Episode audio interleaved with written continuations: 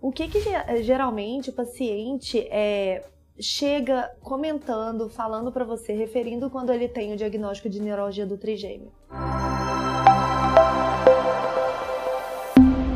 O paciente que tem neuralgia do trigêmeo, não é incomum ele chegar primeiro primeiro para o cirurgião dentista, porque na neuralgia nós temos um, um, regiões de zona gatilho.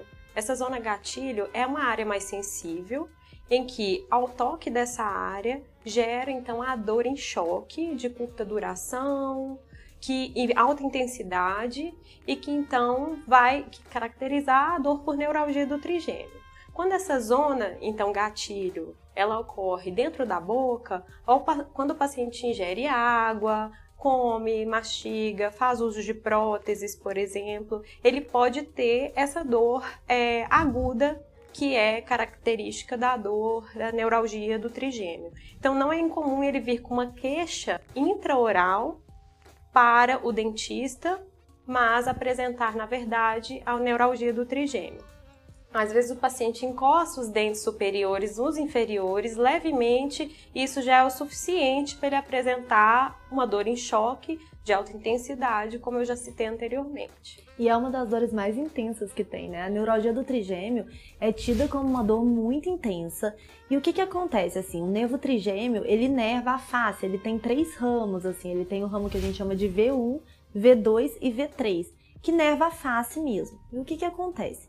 Quando o paciente tem um acometimento do nervo trigêmeo, seja por uma compressão do nervo trigêmeo lá no tronco cerebral, lá na parte de trás do cérebro, seja por alguma, alguma, algum tumor, alguma infecção, alguma doença desmelinizante, tipo esclerose múltipla, esse paciente pode ter um acometimento do nervo trigêmeo. Por isso que é muito importante, muitas vezes vocês eles mandam, os dentistas eles mandam para o neurologista também para a gente fazer uma investigação. A gente pede exames de imagem para entender por que, que esse nervo está acometido. A maioria dos casos, o acometimento é por um, vasinho mesmo que, que está tendo contato com o nervo trigêmeo, então a maioria dos casos não tem um tumor envolvido, mas nós temos que excluir.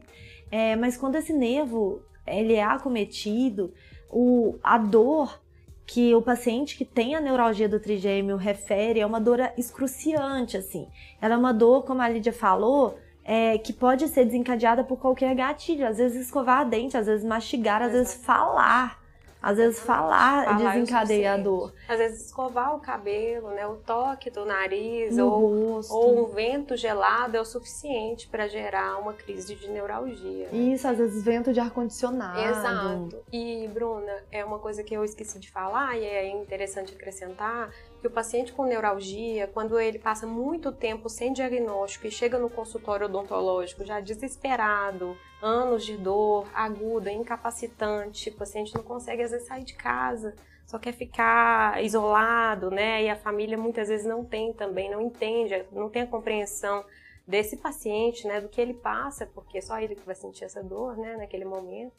E aí esse paciente chega para odontologia com um grande acúmulo de cálculo dentário, que é o tártaro, doença periodontal, doenças gengivais, porque ele não consegue realizar a higiene. Às vezes não é nem adequadamente que ele consegue realizar e outras ele nem consegue realizar. Porque só introduzir a escova dentária dentro da boca já é o suficiente para gerar dor ou bochechos de água. Então a vida desse paciente fica insuportável, passa a ser insuportável.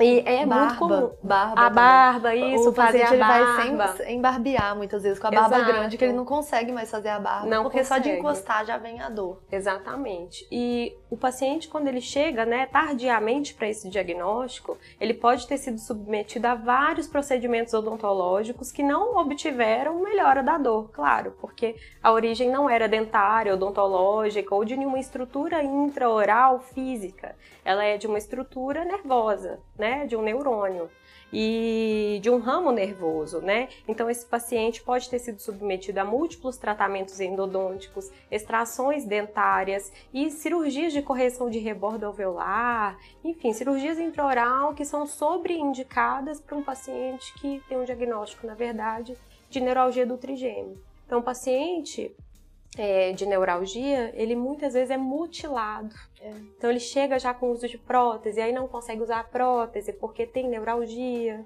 Uhum. E, e, é um caso que precisa de um manejo de especialistas, né, e cuidadoso, mas é possível obter melhora.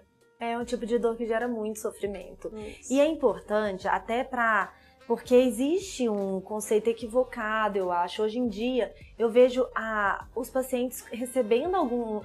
Alguns pacientes recebem o diagnóstico de neuralgia do trigêmeo com uma dor totalmente incaracterística, uma dor contínua, uma dor que não é aquela dor que é desencadeada por nenhum gatilho. Ah, temos que lembrar dessa característica da neuralgia do trigêmeo, então, só para a gente resumir, para justamente um paciente que não tem, ele vai procurar um médico achando que tem, também vem tomando medicamentos é, que são, são indicados para neuralgia do trigêmeo não são indicados para outro tipo de dor, em dose alta, às vezes até com efeitos colaterais desse medicamento, e ele não tem esse tipo de dor. Então, só para a gente recapitular, então, é um paciente que vem, a neuralgia do trigêmeo, ela, ela gera uma dor intensa, geralmente paroxística, é uma dor que dura segundos, no máximo um minuto.